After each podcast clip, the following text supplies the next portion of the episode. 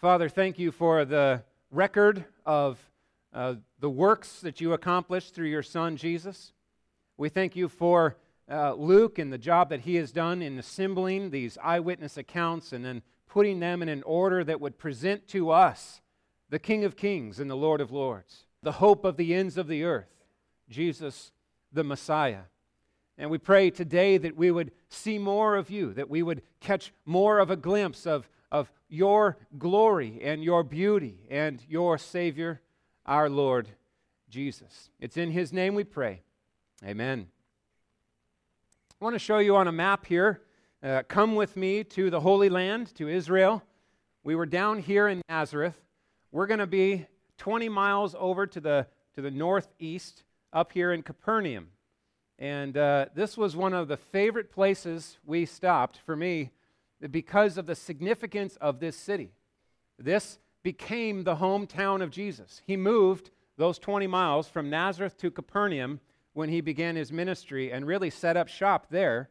So many things take place in Capernaum. Five of the apostles were from this hometown and called right out of this little fishing village. And so uh, just acquaint yourself there a little bit, and then I'll, I'll build out some of this with some pictures that we got when we were there. And I, I'm excited about how this text really comes alive when we see these things all together.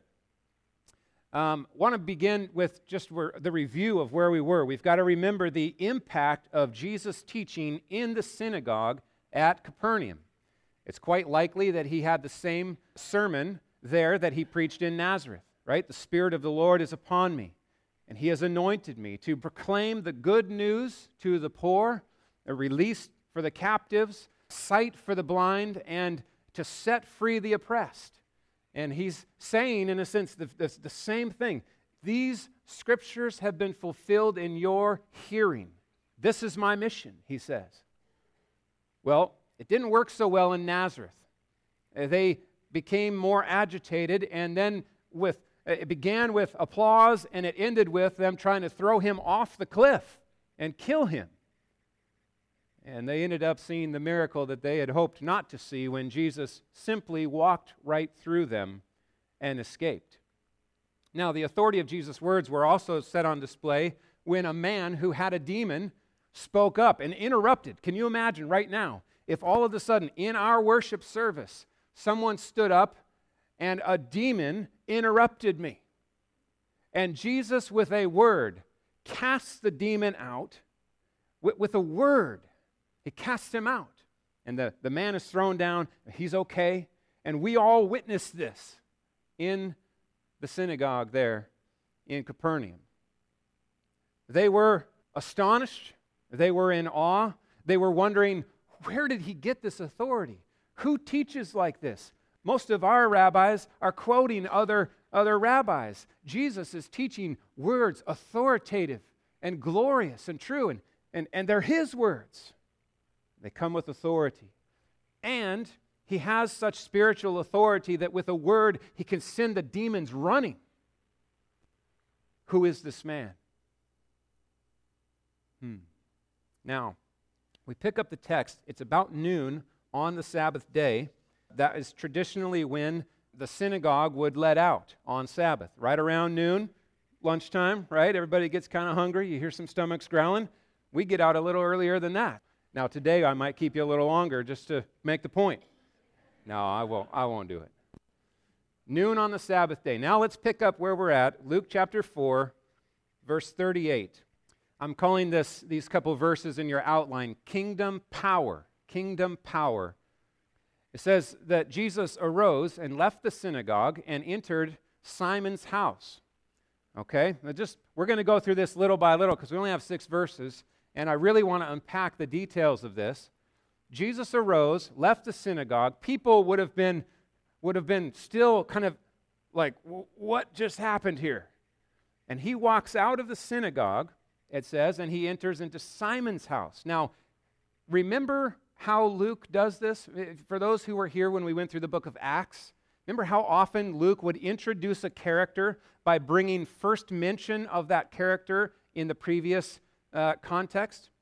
So in chapter 5, next week, we're going to meet the first calling of these apostles. Jesus knew these men, it seems, and uh, Luke wants us to kind of be introduced to Simon Peter in this, uh, at the end of chapter 4, uh, before he really tells us the, the big story. This is a very common thing in teaching. Uh, it's the, the principle of first mention. And so, whenever you see a name for the first time in a book, you should stop and say, Oh, that's, that's first mention. Simon Peter. He's significant. There's more coming. We're going to learn more about Simon soon.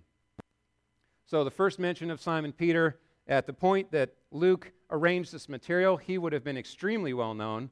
And so, he doesn't spend the time to build out all of who he is right now. But just remember the, the goal that Luke has in arranging his material he's not so heavily concerned about the chronological ordering of these events. Matthew is really the most chronological of the Gospels.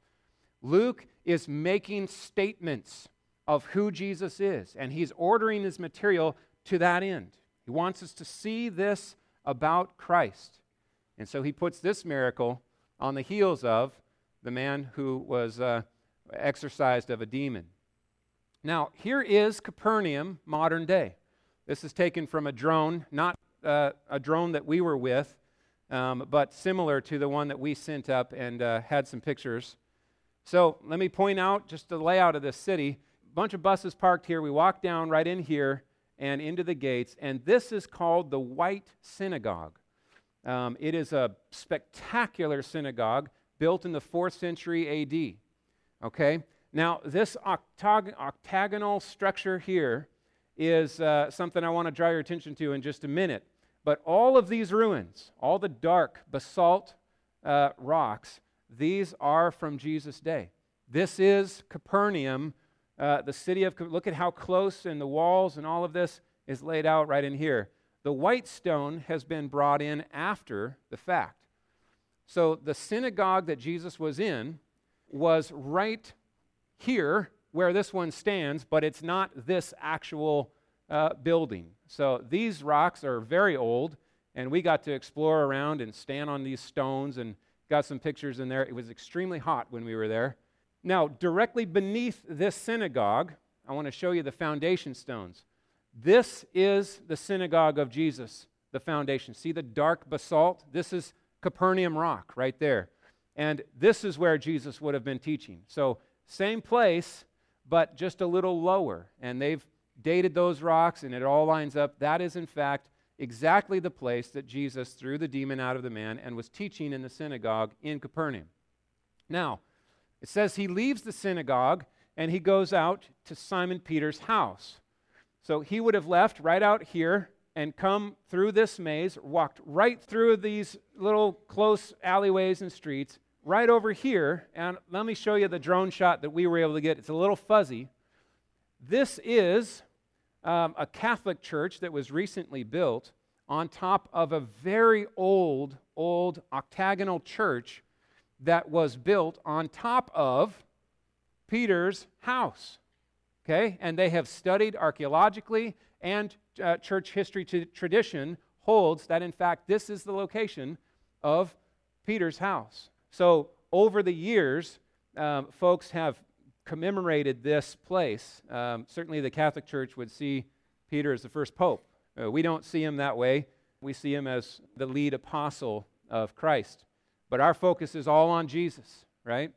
So, look at this. We're talking, I mean, you could throw a stone easily from here to here. It's a short distance. He walks straight out and straight into Peter's house, and there he is after uh, the synagogue releases, and he's probably hungry, right? They've gathered for a meal, and he's going to spend some time now with Peter.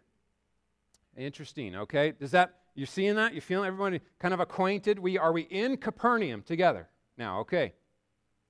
Peter's house was uh, an interesting layout of a house, had a, an open courtyard in the middle where you could sit. You could go up on a roof, look out over the Sea of Galilee, and see uh, where he would make his living, right there on the water as a fisherman. Let's learn a little more about Simon Peter. It says Simon's mother in law was ill with a high fever, and they appealed to him on her behalf.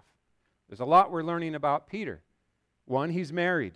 Okay, he has a mother in law there are other places where you have a sense that there's a family as well. So you might, by this time, I don't know if you how many grandkids we've got of this lady who's sick, but we've got a family in view. Peter's there, his wife is there, maybe some kids, and his mother in law, who is ill with a high fever. She would have not been able to participate there in the synagogue. She would have uh, not witnessed what Jesus had just done. She was at noon with a high fever in Capernaum. Okay? And Gracie knows how hot it gets there. Very uncomfortable. Uh, I love Dr. Luke, how he brings out the details. The other gospel writers just say she had a fever. Luke makes it clear, as a doctor would, she had a very serious fever. This is a high fever. Uh, the word there is mega. It's a mega fever. She's very sick. So, in that situation, what would we say? Well, just take a couple Tylenol, right? I mean, that'll knock it down. You'll be okay. Not back then, right? This is a big deal. Fevers were taking people out. This is, this is a serious illness. And they begin to appeal to Jesus, who they have just witnessed speak words and throw demons out. Hmm. They appeal to him. I got stuck on the word they. Okay? Here's what happens in the other Gospels you learn that there's more than just Peter and his family in this house. Peter and his brother Andrew is there, and also James and John, his partners in fishing.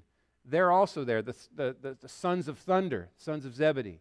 So you have four future apostles in the house, and I think they are making their appeal to the Lord to heal Peter's mother in law.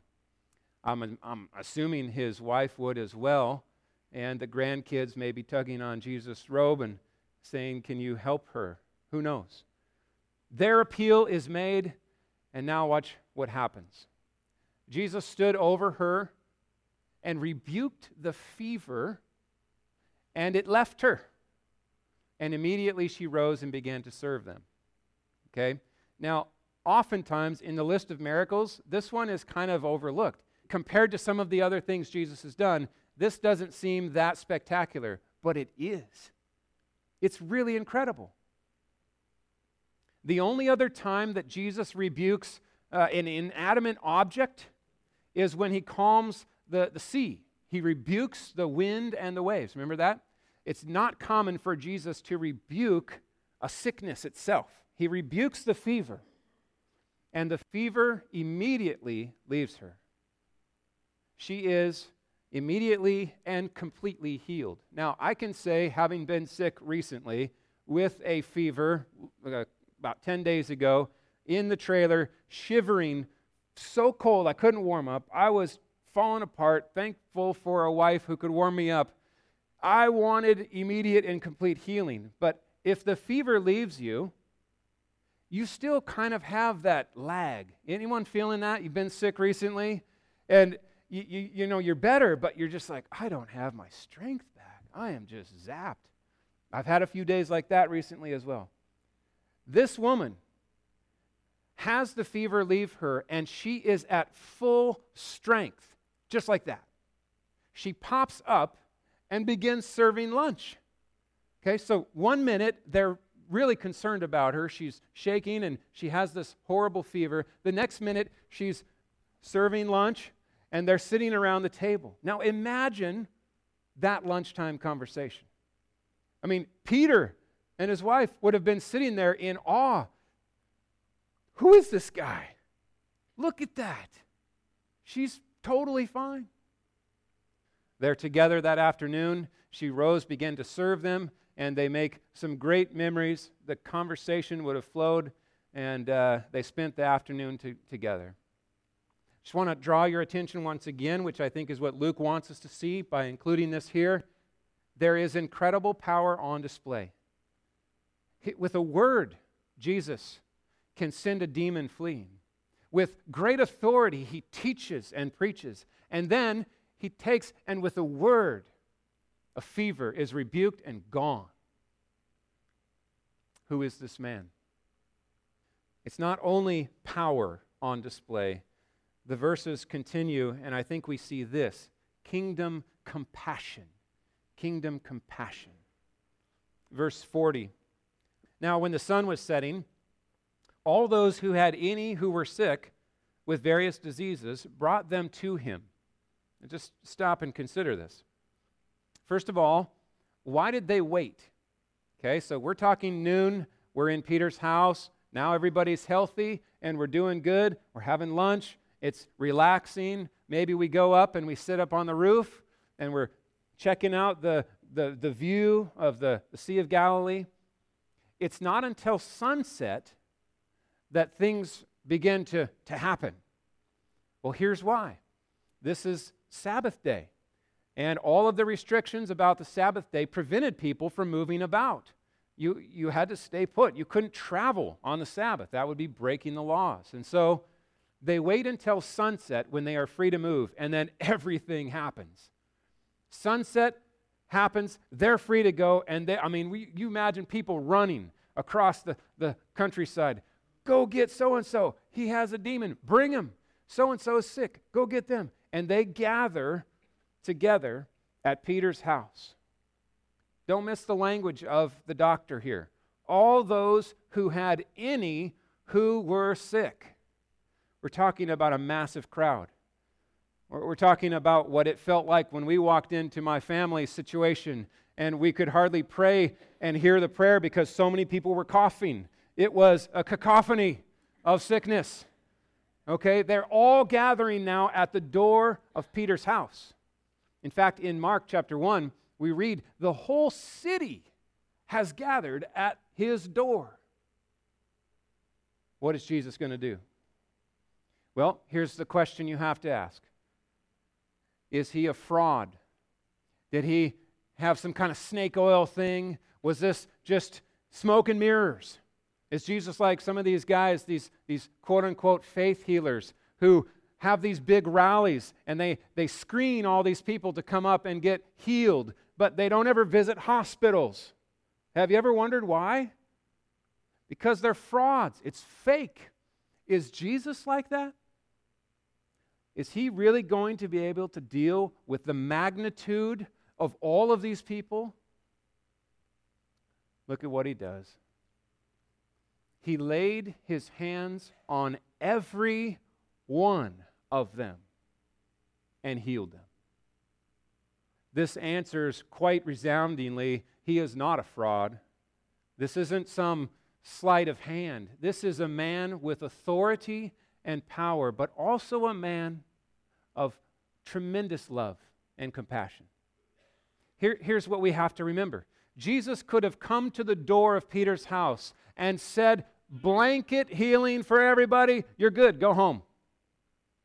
Right? He could have done that. Here's what he chose to do instead Come here.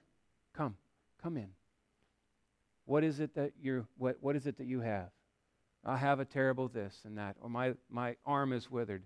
And he he touches each one. He lays his hands on each person, each one individually. Is he concerned about getting sick? No. His cleanliness, purity, and righteousness is so resolute that sickness flees at his touch. He heals, he restores, he makes whole. I don't know how long this took. We're not given any details, how late into the night this went, but I have a, sense that this was not a quick thing. Jesus took his time. It seems it's very individual, very close and personal and compassionate. It may have gone into the early hours of the morning before everyone was healed.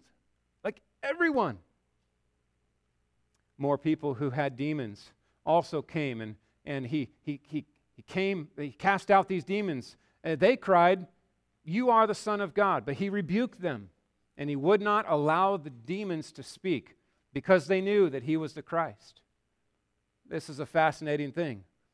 The demons are making a proclamation about Jesus. They say, Hey, you're the Messiah. And he says, Be quiet and come out. Now, why would he want to silence the proclamation of truth? Well, consider the source. Okay? If you are the Messiah, do you want demons proclaiming your messiahship? Probably not. That's not a, that's not a real solid place to establish your credentials. And so he silences them, he keeps them quiet. They knew who he was. They, they shudder in the awareness that he is, in fact, the Messiah. One thing that just strikes me is this it is not enough to just simply acknowledge that Jesus is the Messiah. The demons believe that, right? And they shudder in fear. That is not enough. Here's the difference between a true follower, disciple of Jesus, and those who are just acknowledging his existence and his messiahship. Worship, bending the knee, making much of, glorifying, uh, tucking under, submitting to. That's the difference.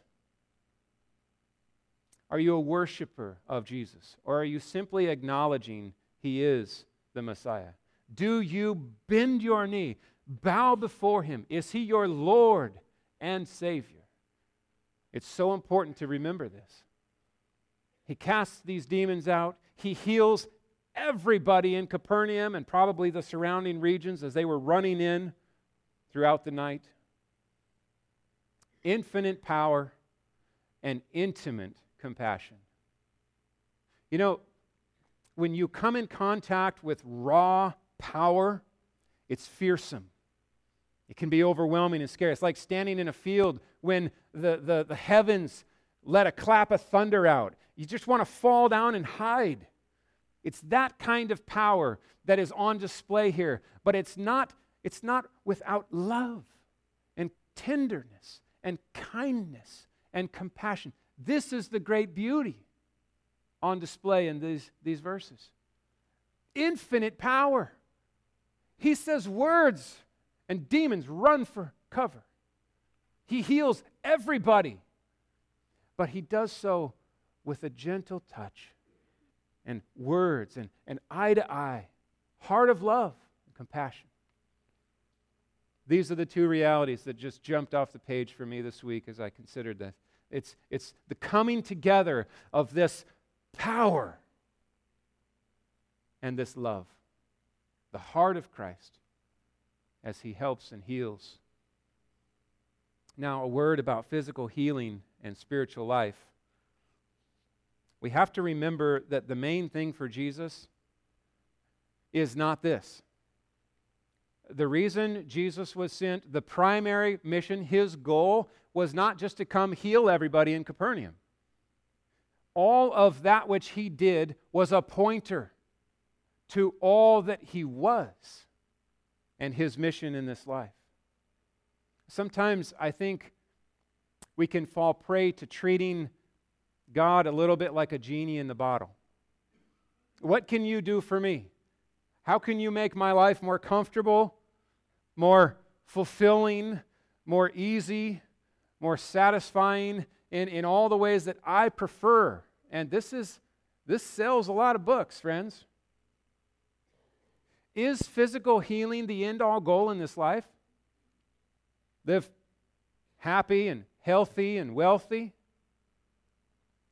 And go to hell? You see the problem here.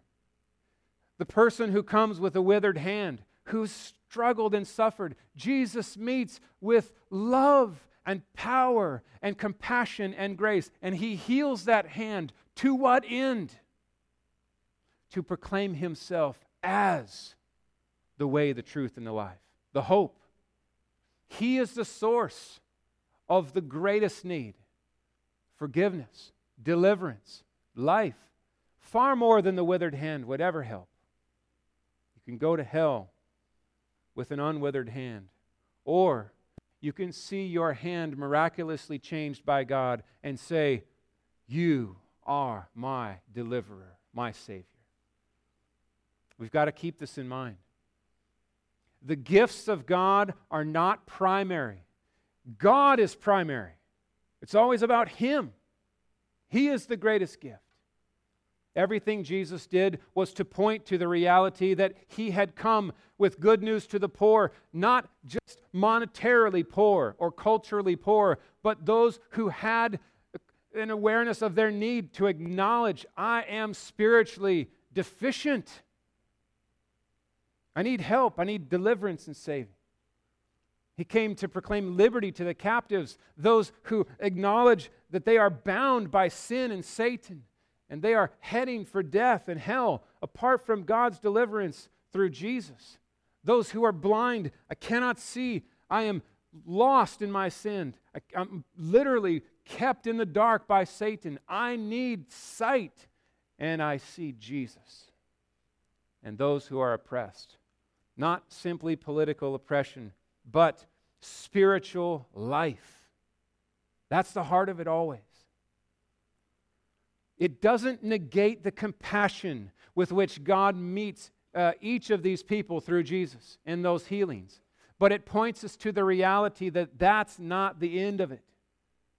It's a pointer to his messiahship, an authentication of his claim of deity. Now, kingdom proclamation, this is where I think we see this really built out. Listen to 42 through 44. And when it was day, he departed and went into a, a desolate place. Let me just say a word about this. It's morning time. Jesus gets up early. We don't have any sense of how long he slept or even if he slept, but he leaves from Capernaum, from Peter's house, and he goes out to a desolate place he finds a place where he can go and be alone. But is he alone? What is his goal in getting away? Is it just, man, I just need some me time? I need some introvert recovery time. Enough with people already. No, that's not it. That's not it.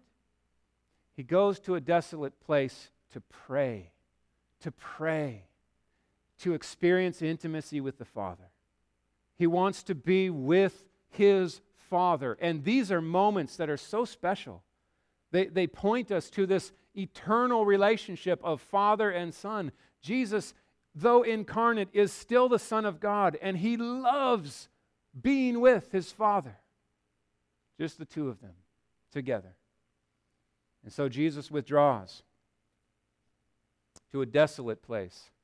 It says the people sought him and came to him and would have kept him from leaving them. Now, what does that mean? They look for him all over. Just imagine this. Hey, has anyone seen Jesus? We've got more people. We, we have more that need healing. We found more demon possessed people. Someone find him. Kids, everyone, scour the hills. And they finally locate him. And the word goes out. It's like the flare goes up. We got him. Everybody up here. And they come running up.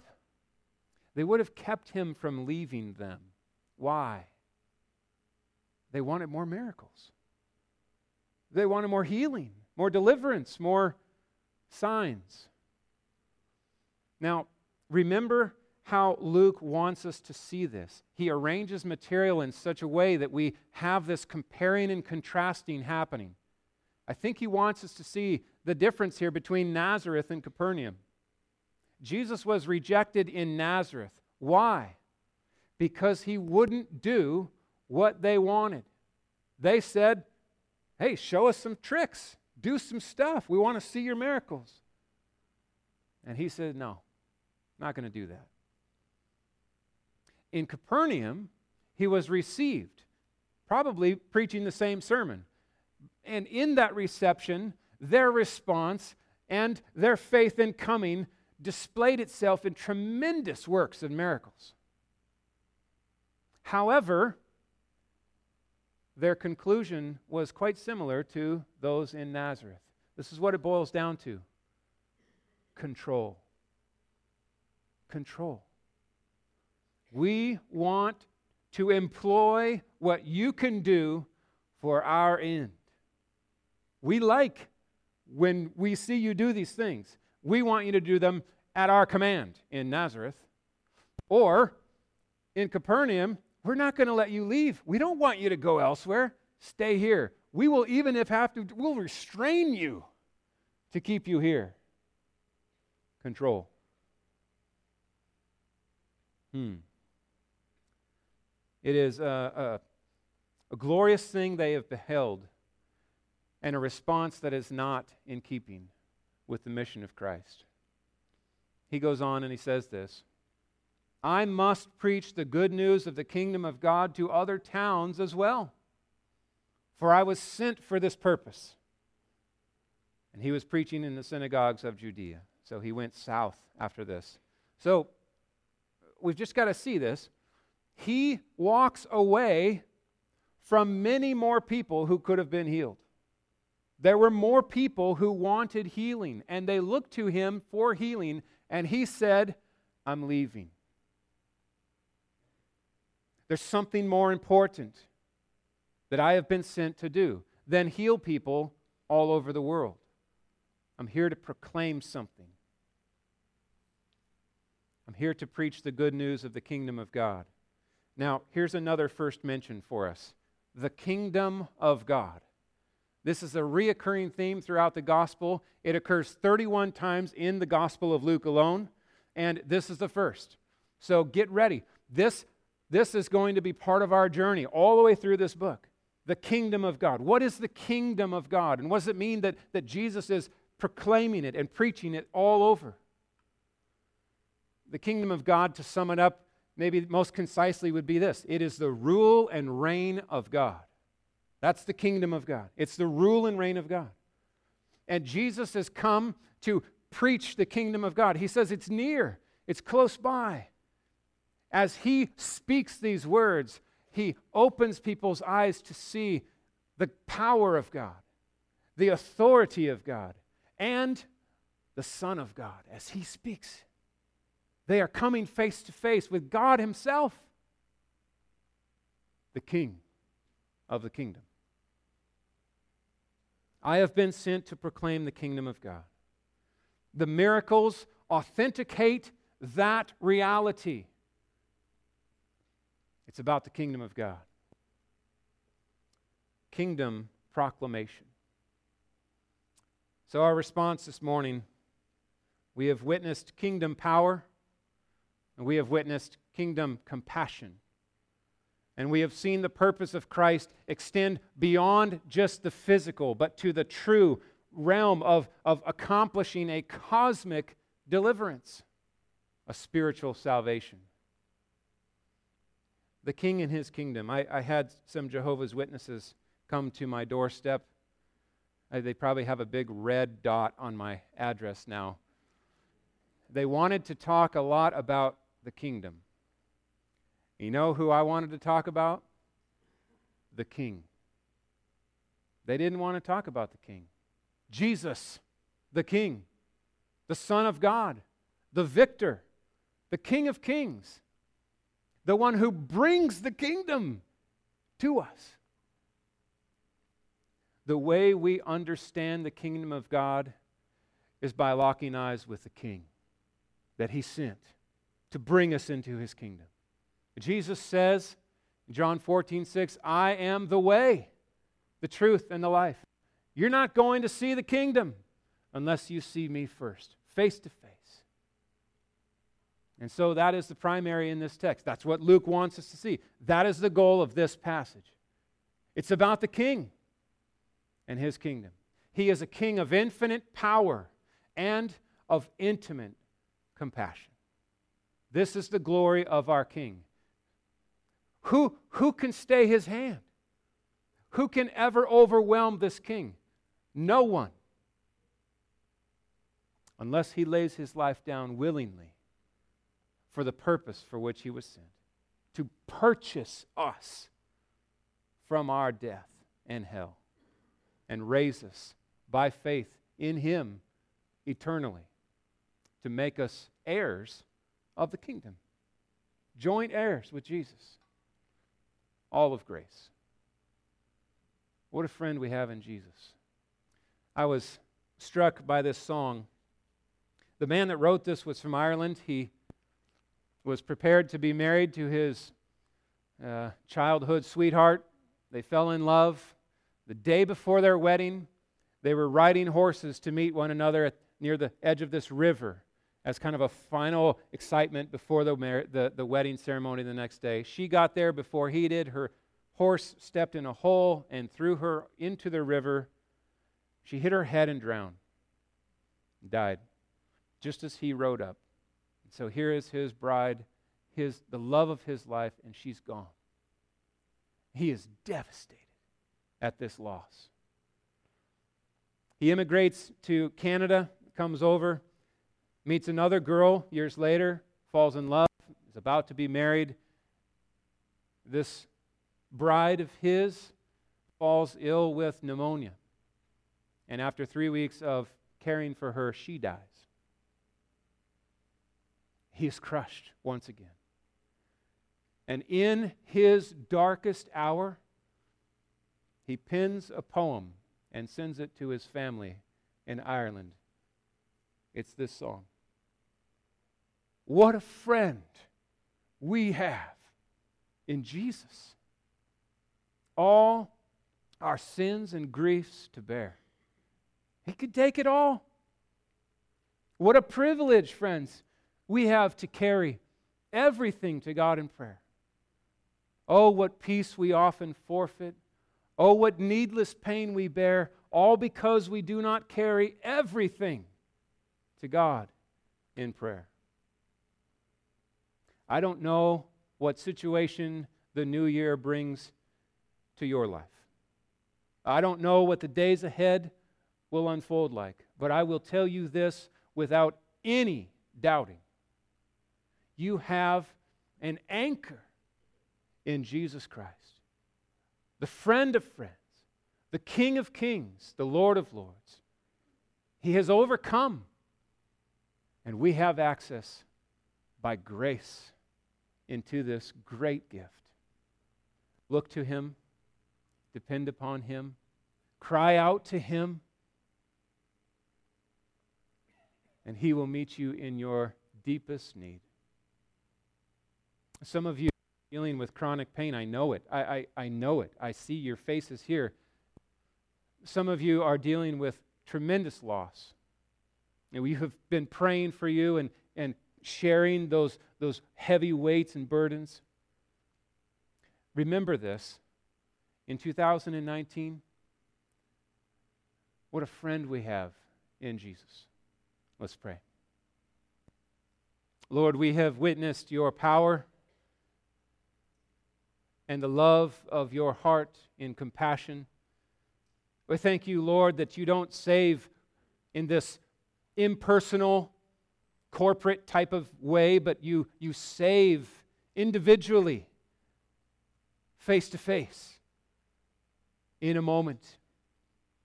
Lord, thank you for the fact that though you are so high and exalted, you stoop down and you meet us in our need. You know our deepest hurts, our pains, our trials. You know our greatest need, which is life in you, forgiveness, freedom.